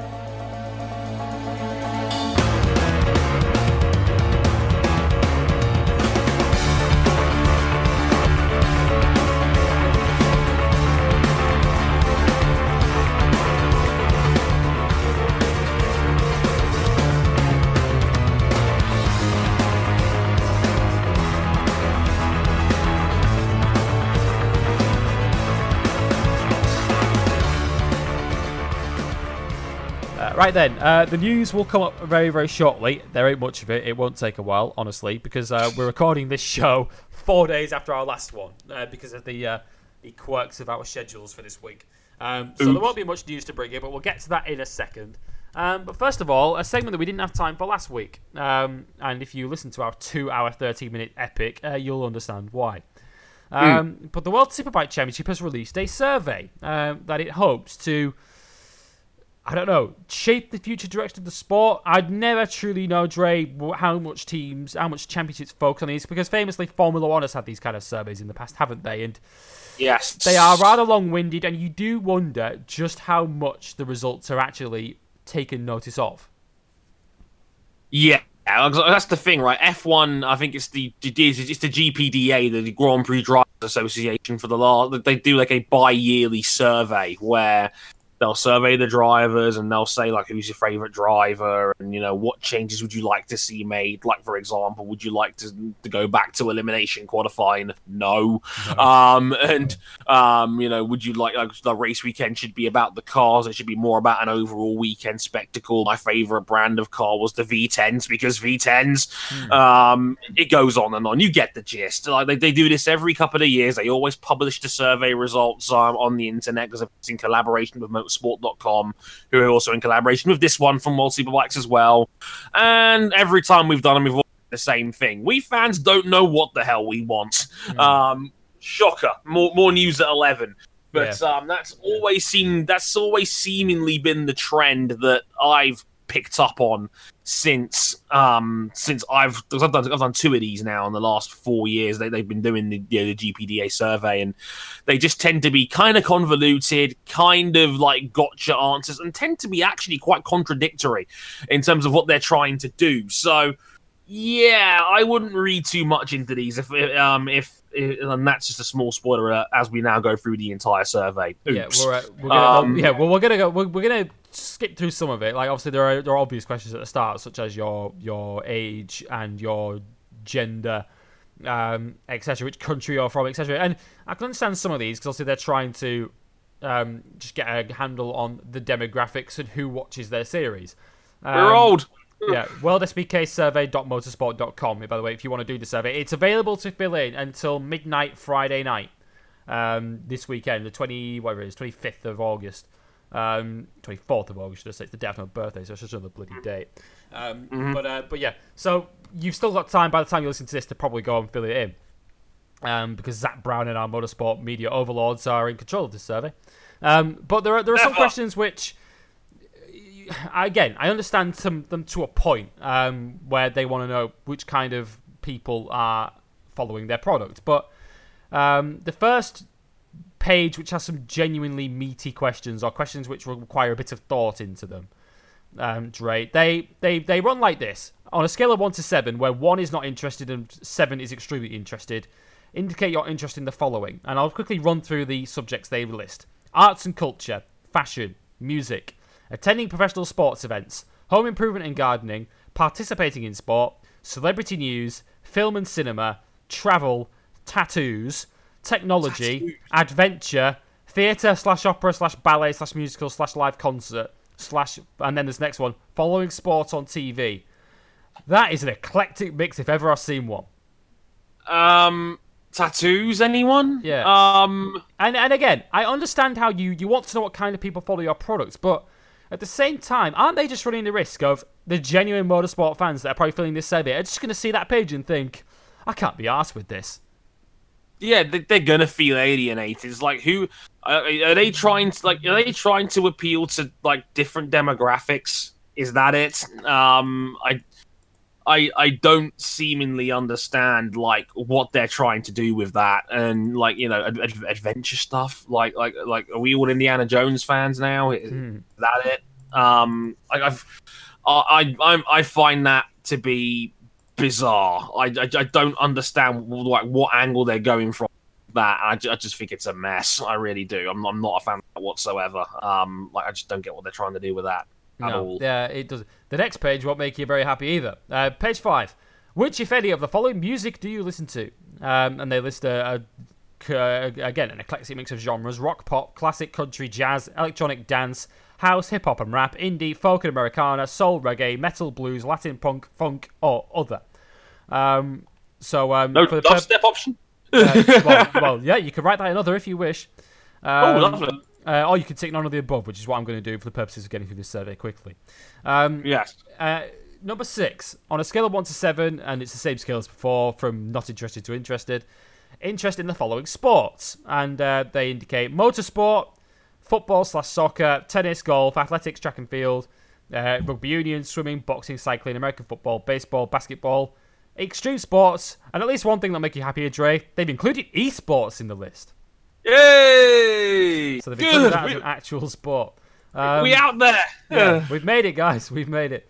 we Um, made it So, um, so that is your next um, s- series of uh, of hurdles you've got to jump over. Now we're starting to get into stuff more relevant, where they now ask on a scale of one to seven, which of these motorsport series are you interested in? And they list Mo- World Superbike Championship as the number one. Um, then MotoGP, FIM EWC, the Endurance Championship, Motocross, Enduro slash Trial Bikes, Speedway, Formula One, Formula E, IndyCar, NASCAR, Touring Cars, FIA World Endurance, uh, Rallying, Rallycross, Historic Racing, Drifting, and other bike categories, um, which you can uh, show an interest in um, over there. Um, so far, pretty benign stuff. Not stuff that really gives you the chance to tell the World Superbike Championship how you think their sport should be run. Uh, by the way, if the championship's wondering how I'm answering these, just to get through the survey, I'm literally giving the middle of the road answers. Don't worry, I'm not submitting this because I've already done the survey on my phone. Um, so, um, so, so I did actually give genuine answers to these. Next one. Which, if any, of these logos do you recognise? Um, now, for the purposes of those that can't see this, um, I'll tell you what the logos are because thankfully I do recognise them all. Um, they're the World Superbike Championship, F1, MotoGP, FIA World Endurance, IndyCar, NASCAR, Formula E, World Rally Championship, FIA World Rallycross, World Touring Car Championship, which is ironic given that's not an obsolete series that doesn't exist anymore, um, and the FIM EWC Endurance World Championship. Um, now, first of all, Dre, um, it's an early test for the uh, new Formula One logo to see if people recognise that. Um, But secondly, um, you got to think that if anyone who's filling this survey does not recognise the World SBK logo, we're uh, onto a hiding immediately. Why? If you can't recognize the logo, why the fuck are you doing this survey? Yeah, yeah. That's all I want to know. Yeah. You clearly don't know what you're talking about if you don't recognize the SBK logo. Like, like, that's that seems like an own goal, but it, or, or it also feels like I'm getting tested on my motorsport knowledge here. Like, Yeah. like Yeah. although I've got them all, so go me. Yeah. I think this next question initially gives us, and and sometimes I guess you can read too much into these, but I think this this is the first question that for me gives us an indication into the series having a real think about what it does in the future. And I'll read it to mm-hmm. you. Thinking about the Superbike World Championship, which, if any, of the following names do you use or recognize as the championship name? Please indicate all that apply. They are SBK, WSBK, World SBK, World Superbike, Superbikes, Superbike World Championship, or none of the above. Which indicates to me, at least, that one of the questions that Dorna in the World Superbike Championship is asking itself is are we branding our series as well as we could do? Yeah, that's that. That says to me that the series doesn't know what it wants to be called. Um, hence why that survey question is there because I've seen it referred to as all of those Yeah. on, on social media at some point. So, yeah, that's a fair question to ask. Is like you know, if you want to streamline your brand a little bit, you don't want fourteen different acronyms. Um, so yeah, that that absolutely makes sense from where I'm sitting. Absolutely, if you want to. If, you, if you're going to publicize a series like that, you know, absolutely plug it, you know, but you know, bring it in a little bit, streamline it out. I would say. Uh, we'll skip through the next two questions to a point because again, it, it really just gives the the survey uh, an indication of your interest in the series. The questions are: How long have you been following the World Superbike Championship? And even the question's not sure about what it's meant to be called. It says, "How long have you been following the FIM Superbike World Championship?" In brackets, World SBK. Just in Oh, case you weren't, just in case you weren't sure what we meant um, by the God's Superbike World. Championship. Um, so we'll give the answer that I actually mean, and the actual answer, which is more than six years. The next question is: How did you first become interested in the World Superbike Championship? Series of options, including my parents introduced me. I'm a fan of motorbikes, so started following the series, etc. I'm a fan of one of the riders. Is another of those options. Um, so we'll skip on that um, because again, it just gives the the the survey uh, when you get the results just how long they've been following the series. Next one. Thinking about how you follow World SBK, how frequently do you view, access, or listen to the following media for race news and information? TV, dedicated most, most motorsport websites, general news and sports websites, official World SBK social media accounts, official website, official app, and then it says social media through Twitter, Facebook, Instagram, other, newspapers, sports sections, mobile cell phone alerts, information updates, and radio.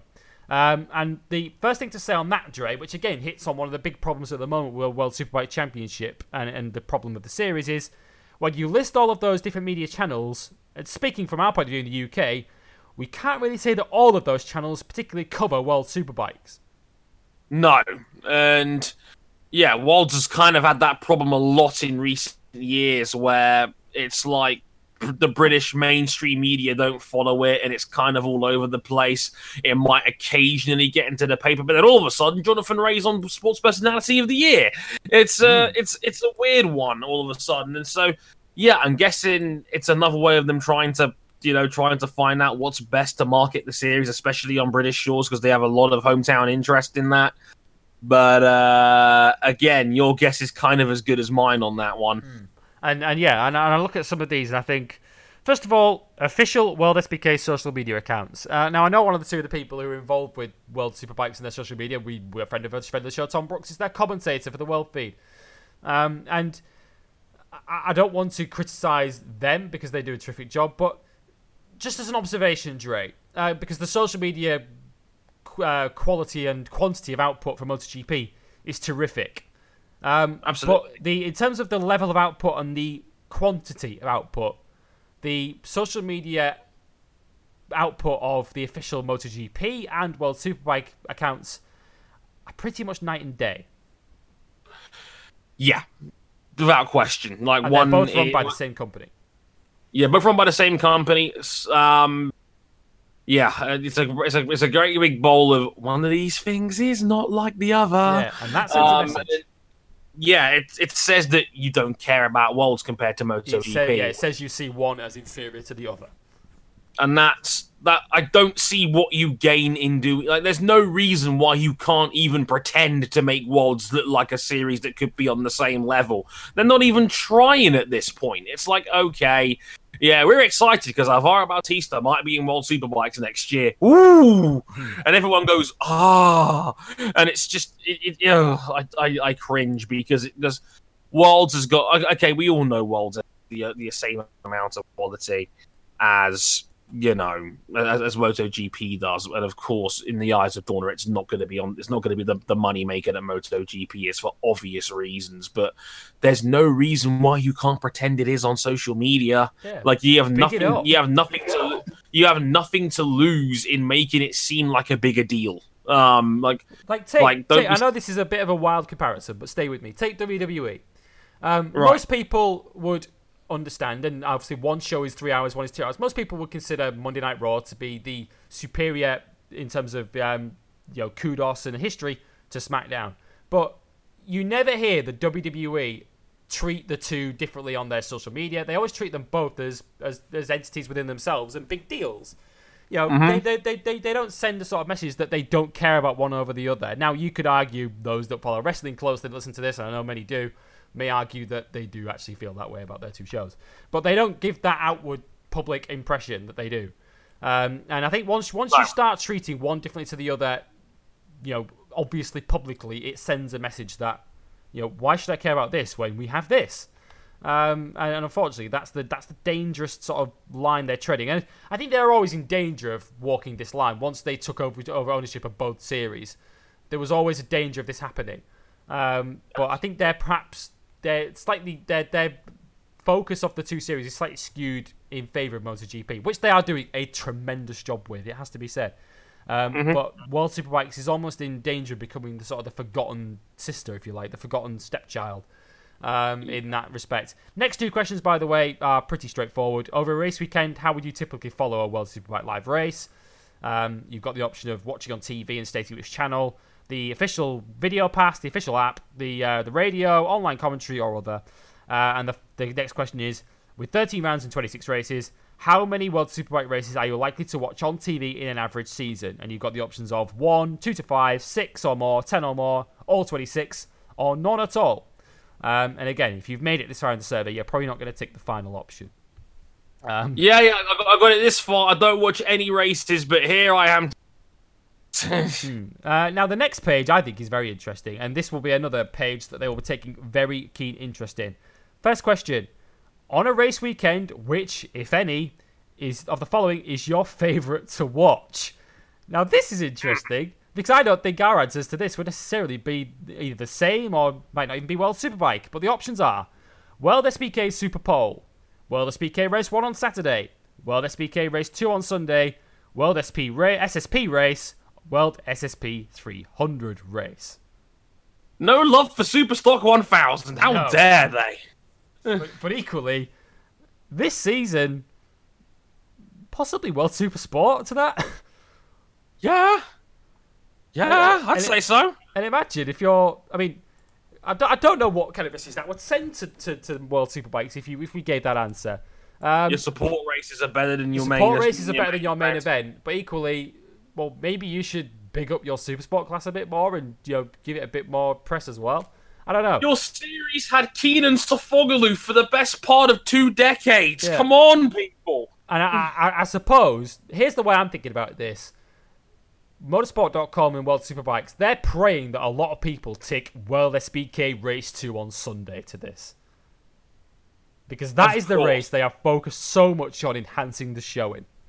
They want race two to be the Pandora's box, basically. Uh, they want that to be the experimental format to try and make it more entertaining. Which Hmm. is why I deliberately clicked race one. Yeah. yeah, just, to, point. just, to screw, just to screw with them. Yeah. Next Um, question. Uh, you stated that you visit the official World Superbike website.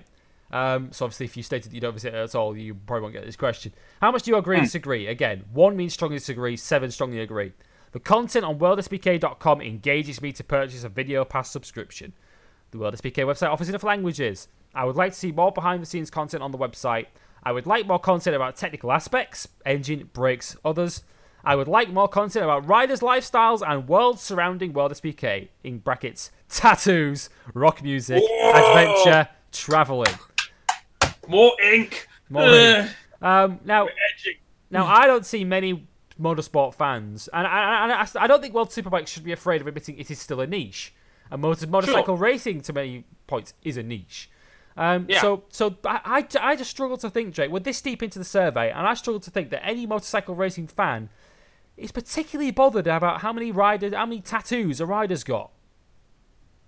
No, like, it, like I don't want to sound like I'm being crude here, and bear and, for, and forgive me, especially female listeners. Is this a woman thing? Is, is is this trying to like? Are they trying to make their riders seem more attractive? Is is that it? Like, I, I don't get it because I don't think I don't think there's a market for that. Like, who out here is watching multiple bikes going? Ooh, I wonder what right. I wonder what tattoos that guy's got under their levers. I just. And hey, don't get wrong. A lot of I'd say a lot of fans of say Lewis Hamilton take great interest in what tattoos he's got. Um, and he, but, he, but, he, is a global superstar.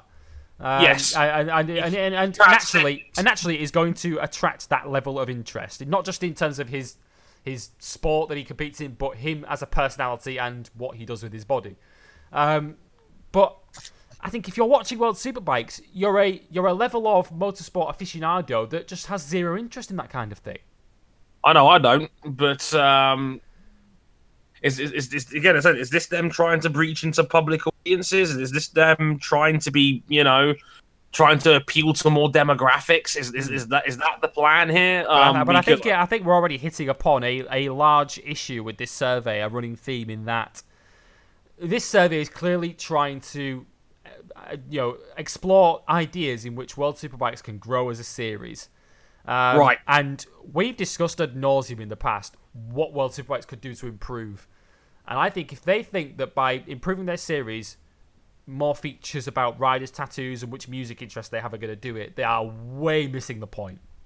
Yeah, it, it, it, like this is not a cultural thing. Like, yeah. like, like trying to be a more cultural sport is not going to get fans to tune into the bike race. Oh, look, and this week a tattoo feature on on, on Davide Giugliano. Like, listen, no one's tuning in for that. They want to see bike racing, man. Like, you're not going to get the channel flipper to stick around by by doing cultural awareness adventure pieces like like like it's an episode of like a place in the sun that's not going to work focus on the bikes. Like like like I said, like focus on the tech. Focus on what makes the series tick. We like we're not here for cultural deep dives. I, I this is what that's my opinion at least. Yeah. I, I, don't understand why they're trying so hard to, to, focus on demographics that aren't interested. Focus on the ones that do give a shit about you first. Mm. Uh, next question is is interesting and kind of entertaining and all in the same. Uh, it's about the World SBK Video Pass, and it asks you how much you would uh, be prepared to pay for the Video Pass per race and per season. Now, the options are per race, naught, up to 5, 5 to 10, 10 to 15, or over 15 pounds. And per season, they go from naught to up to 50, up to 75, up to 100, up to 150. Now, surely people are just going to go for the cheapest option there, aren't they? surely. Like, like why, why wouldn't you go zero on yeah. on this one? Like, like I don't understand that question. It's like like why would a fan ask for an event to be more expensive yeah yeah I would, I would like to pay up to 150 i would rather pay over 15 pound a round and i'd pay up to 150 pound for the season when there are cheaper options available uh, yeah, yeah, like, uh, like like your own main rival products video pass yeah uh, next question is uh, what if any features would you want or expect from the video pass um, such as exclusive interviews, exclusive rider, and it says driver, which is instantly a problem with this survey. It's riders, not drivers. Um, exclusive driver and team interaction, as it says, outside of competition. More language options, uh, more on-board coverage, more interactive options throughout the race, more track information, more out-of-competition news, more technology updates, more spectacular actions like overtakes or crashes. I could give you one catch-all option for that. Everything the MotoGP video pass has, basically. Right. Um, so um, so yeah, again. And why wouldn't you? And why wouldn't you already be offering that? Yeah, if, you know, if you're making people pay for this, surely you'd want to give them something that isn't already available. We get the practice sessions for free on Eurosport now.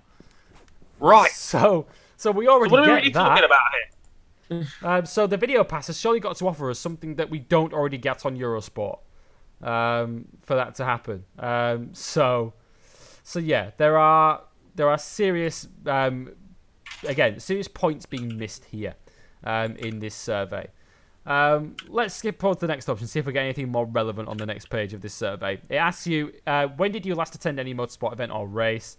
Um, so again, gives us an idea of how um, how often people attend it. It asks you which type of event that was. Um, so I'll give you my answers for that, which is MotoGP. How many World Superbike events have you personally attended?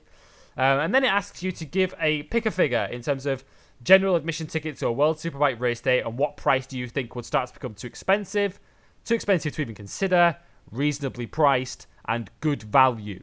Um, which again, um, I think it was. I think this is slightly more of a sensible option in terms of asking fans to pick a figure um, rather than just giving them the option. Smarter. Yeah, rather than giving them the option to just pick the smartest option. Next page. Which races do you consider most essential for the World SBK calendar? Um, and to save you the um, problem of listing them all, Dre basically gives you all of the current rounds on the calendar plus the Lausitzring. And it's interesting because if we're World Superbike fans, it's basically asking us which three rounds we think are the sort of traditional crown jewel World Superbike rounds. Right. That was an interesting question. I just clicked similar and moved on. Um, no, I'm joking. No, that was picked, definitely I- one of my three. No, I picked Imola, Phillip Island, and Donington. Mm. I, see, I, I, I think, and now I, I, I did the survey a week ago, so I'm already forgetting. I'm pretty sure I went for Imola, Phillip Island, and Assen as my three. Um, That works. But I, but I can't argue with Donington at all either. Um, the, But the other amount option- of British wildcards, and they, I think it's all to know the British round is big, and you know, so that's why I went with that one. But yeah, that is absolutely a, a, a valid pick. Yeah, totally understandable. It also asks you on a scale of one to seven, um, in, give you the your interest from one being not interested, seven being very, to the following activities at a race weekend. Um, and it gives you autograph sessions, meet the riders, parc fermé and podium in the paddock, which is a new innovation for this year, stunt shows, DJs, live music, activities for children, e.g., bouncy castles, ball pits, etc., bike simulators, esport areas. Dre will be ticking seven for that. Uh, paddock Yes. show chats, live commentary at the paddock show, pit walk, merchandising, bike expo, new models in brackets, ride your bike on track, parade lap. Um, which, which are interesting. They are they are looking there in terms of how can we improve the general spectator experience at the track. Yeah, how, how do you make a better race weekend? That that's understandable. That's a that's a valid one, and there's some genuinely interesting ideas in. Although, Esports many, although many people already say to me that the the fan experience at the track is already very very good, but they're just Right. not they're just not getting the people through the gate to begin with, um, which which is it's not a problem. Next one is one of the more interesting ones uh, of the entire survey. Which of the following formats would be your preferred timetable for a World SBK weekend? Keep it as it currently is. Yeah. Keep it as it currently is. Keep it as it currently is, but creating a clear difference between the Saturday and Sunday race formats by changing duration, length, team strategy, and point system. Or ensure a format where riders and teams face the challenge of two races on the same day, or other. In other words, go back to Sundays. Yeah. The challenge of two races. In other words, what you had for the backbone of your series until three years ago. Yeah, basically. Next question follows on a similar theme. Um, which of the following championship features, um, what is your opinion on it, from negative to positive, 1 to 7? Three races per weekend, two full length and one sprint. Reverse grid positions for top three rows for race 2, which is the current format. Both race 1 and race 2 grids on Super Pole, which is the previous format. Extra championship points for Super Pole. Extra championship points for fastest lap. Compulsory tyre changes during the races. Introduce an e-bike category. Introduce single brand category with equal technical rules.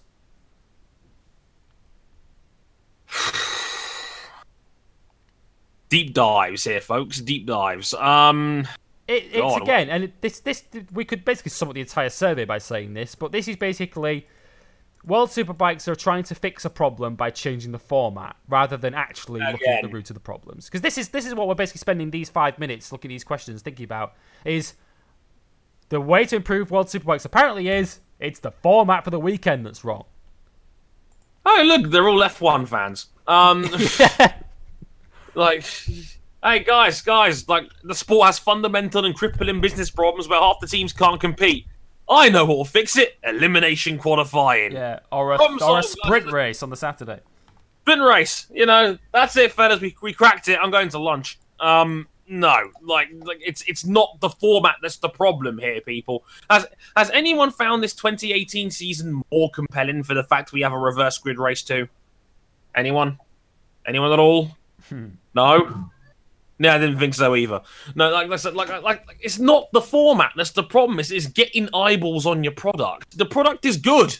The product is genuine. And you know what? I think it's better than I think a lot of their bigger critics are making out that it is. Like multiple bikes have plenty of good races even before the reverse grid rule came into play, and even before we, you know, we we, we changed the format and people like Keith Ewan started talking like, oh, you know, can't have this. Like Laguna Seca was boring, and it's like, well, yeah, that's probably more the track down than the, than the sport itself. Yeah. But yeah. I don't believe the format's the problem here. Like, I, I, I've never believed in that. I've believed in, you know, giving smaller teams a bigger chance to compete on and and I like if that was a case and if that actually worked, you wouldn't need to reverse the grid for a race too, because races would be competitive without gimmicks, and that's this is what I can't stand. I can't like yeah. like it's like the gimmicks are like the band-aid on a gaping head wound. It's not going to fix the problem. It's it's only going to basically exaggerate the issues you already have. It's it's it's it's a deflection tactic, and that's what I don't like about it.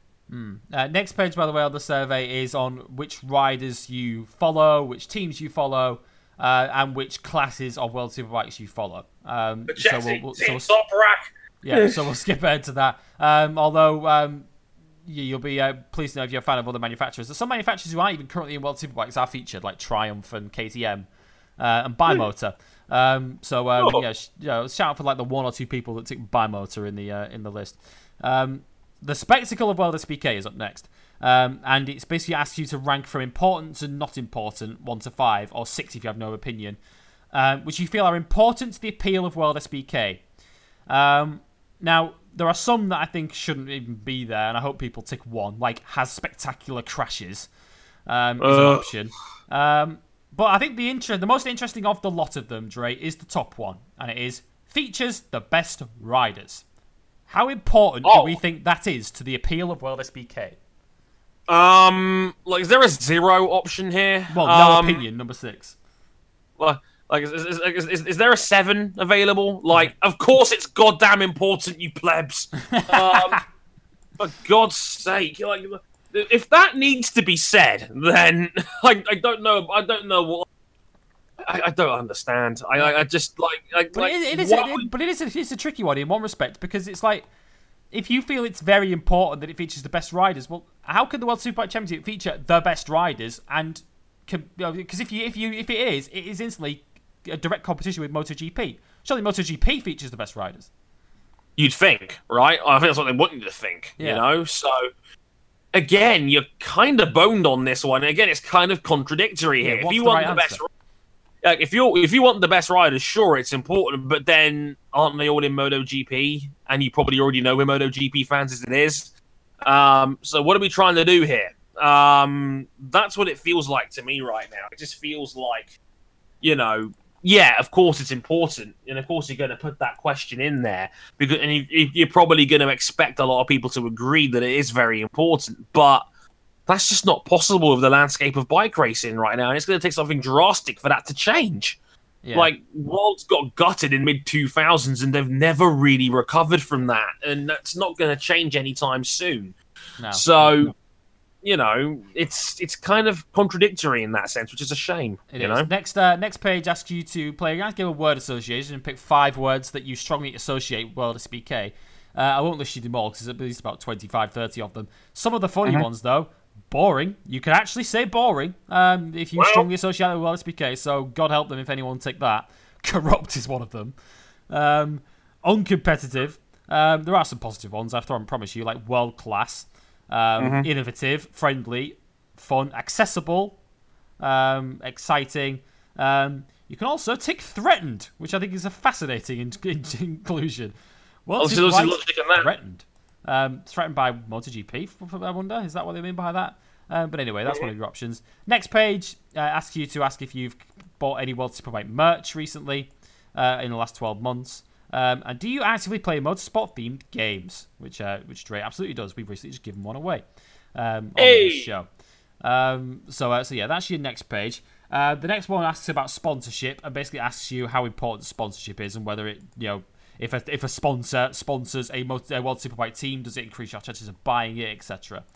Um, so again, that's more for the uh, the sponsors to take notice of that page. Um, on to the next one, and it's about demographics of ownership, and it asks you for your occupation. Um, for the purposes of this, I'm going to say I'm retired, um, just so that we can skip through it. Uh, and that in terms of my uh, household income, I would prefer not to say. Uh, I'm certainly not going to tell the listeners. So that is uh, that is the next page. We're getting into the. He's rolling in it, people. He's How many cars do you currently have in your household? Um, that is the next option. Two, we're getting two towards, next to the gold boat. yeah, we're getting towards the end of this now. How many motorcycles do you currently own? Uh, and then finally, if you this is the best one. This is probably the one that would take the longest. Finally, if you feel there are areas we have missed or you have additional feedback, take the opportunity to enter your comments to the box below. The box ain't big enough. this is like an insurance payout. This is going to require more than the little box. Um, Yeah, like balance of performance, maybe anything. you know, it's kind of a big one, fellas. Um, you had one potential answer in one question, uh, possibly address balance of performance, and it wasn't included anywhere else. Yeah. That's a problem. Yeah, and that's the end of the survey. Like that's the the most important bit is that box at the end, from what I see, because that's where you know, the, the the again uh, just to round up the genuine, serious questions that this sport and this series should be asking about how it can improve weren't even asked in that. They missed the point. At least for me, they missed a big one. Like, and, and you know what the problem is? It's gonna be it's gonna be Rea in his prime in World Superbikes right now, who's clearly a cut above everybody else right now. But you you you you made an effort in your rules this year to include balance of performance. This would be the perfect time to ask the fans: Are you happy with the current balance of performance state Yeah, of play right now? Proceed with it. should we go further with this? Are you happy with the rev limit adjustments? You know, like, are you happy with the balance of performance model we're going with right now? And that would be a prime time, a prime time for your fans to go yes or no. We're you know, we're behind this or we're not behind this. They missed the boat on that one. That was a big one because you've you've had another drastic rule change where you've slapped massive rev limits on Zaki to try and bring them in. It has not worked, really. Um, and they're, they're only going to have bigger changes the way it's going because Jonathan's going to cakewalk another title by the end of the year by the looks of it. Um, so that would have been the perfect time for them to address that concern to say, okay, fans, are you okay with this? And nothing. No. but enjoy your free video pass for Portimao because that's what you that's what you get if you manage to It- make it through all of that. Um, you get the video pass for Portimao, the next World Superbike round, which is in about three years' time, uh, for free.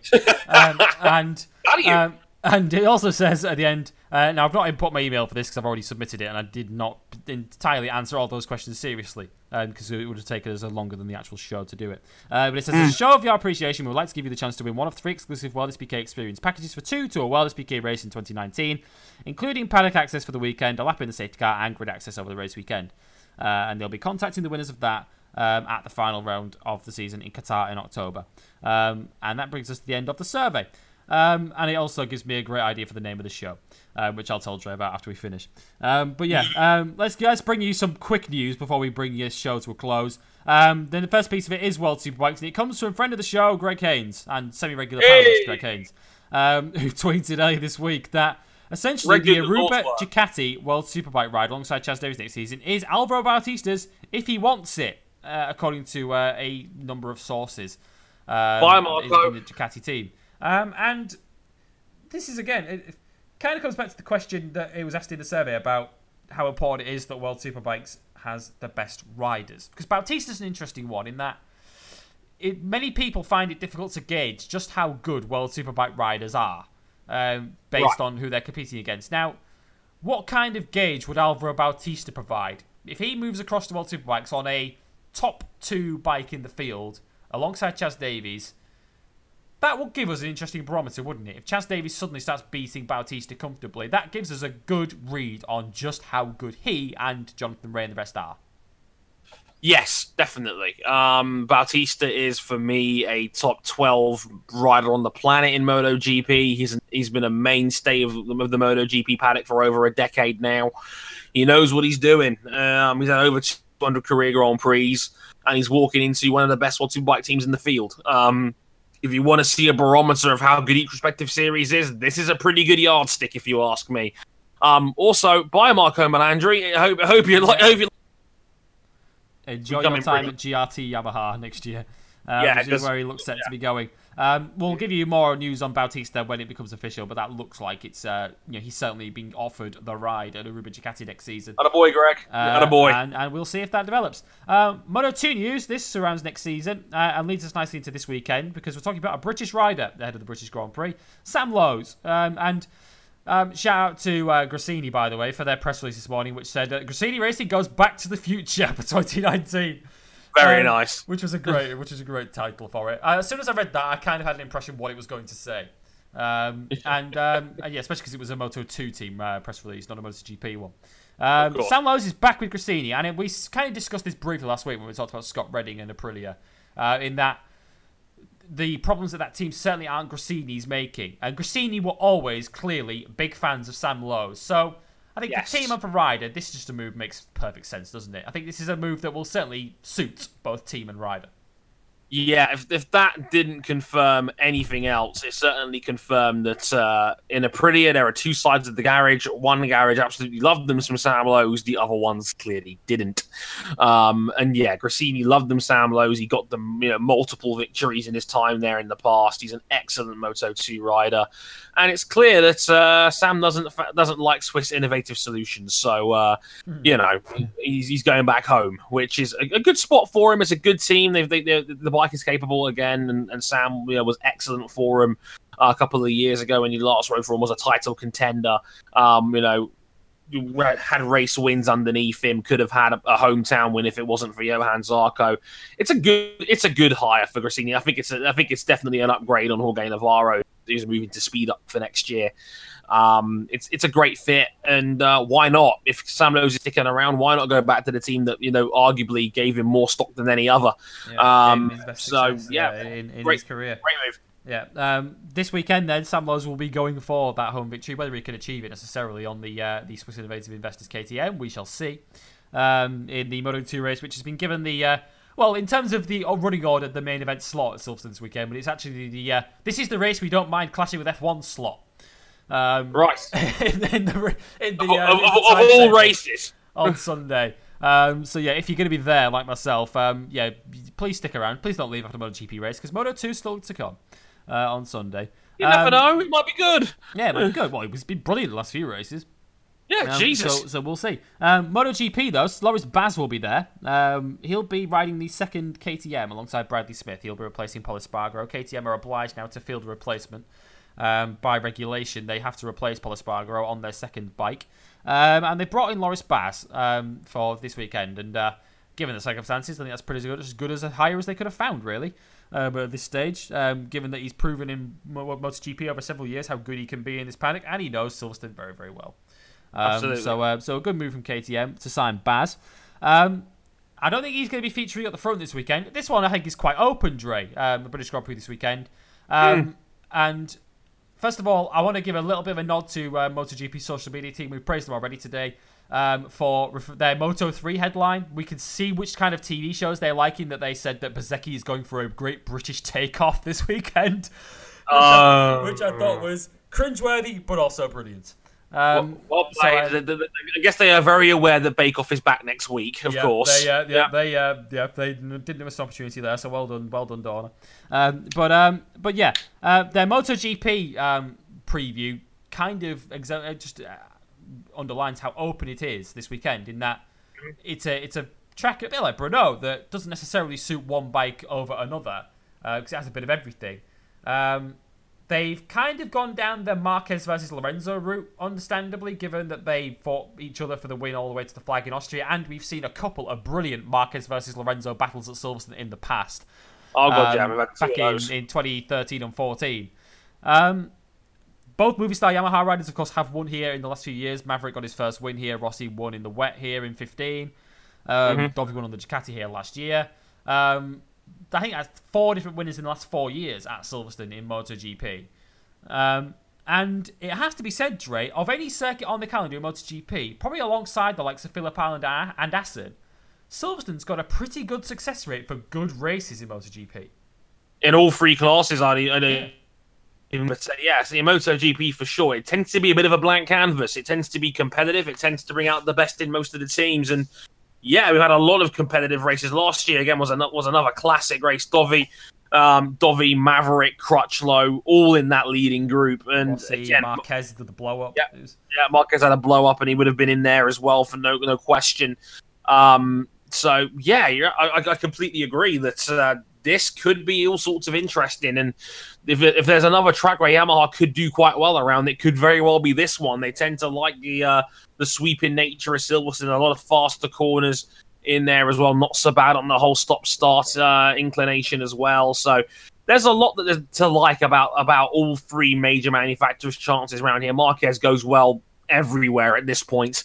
Ducati are pretty much good everywhere now, and Yamaha could easily be in the mix as well. Expect Crutchlow to go well on home yes. ground. He does was in the leading group last year as well.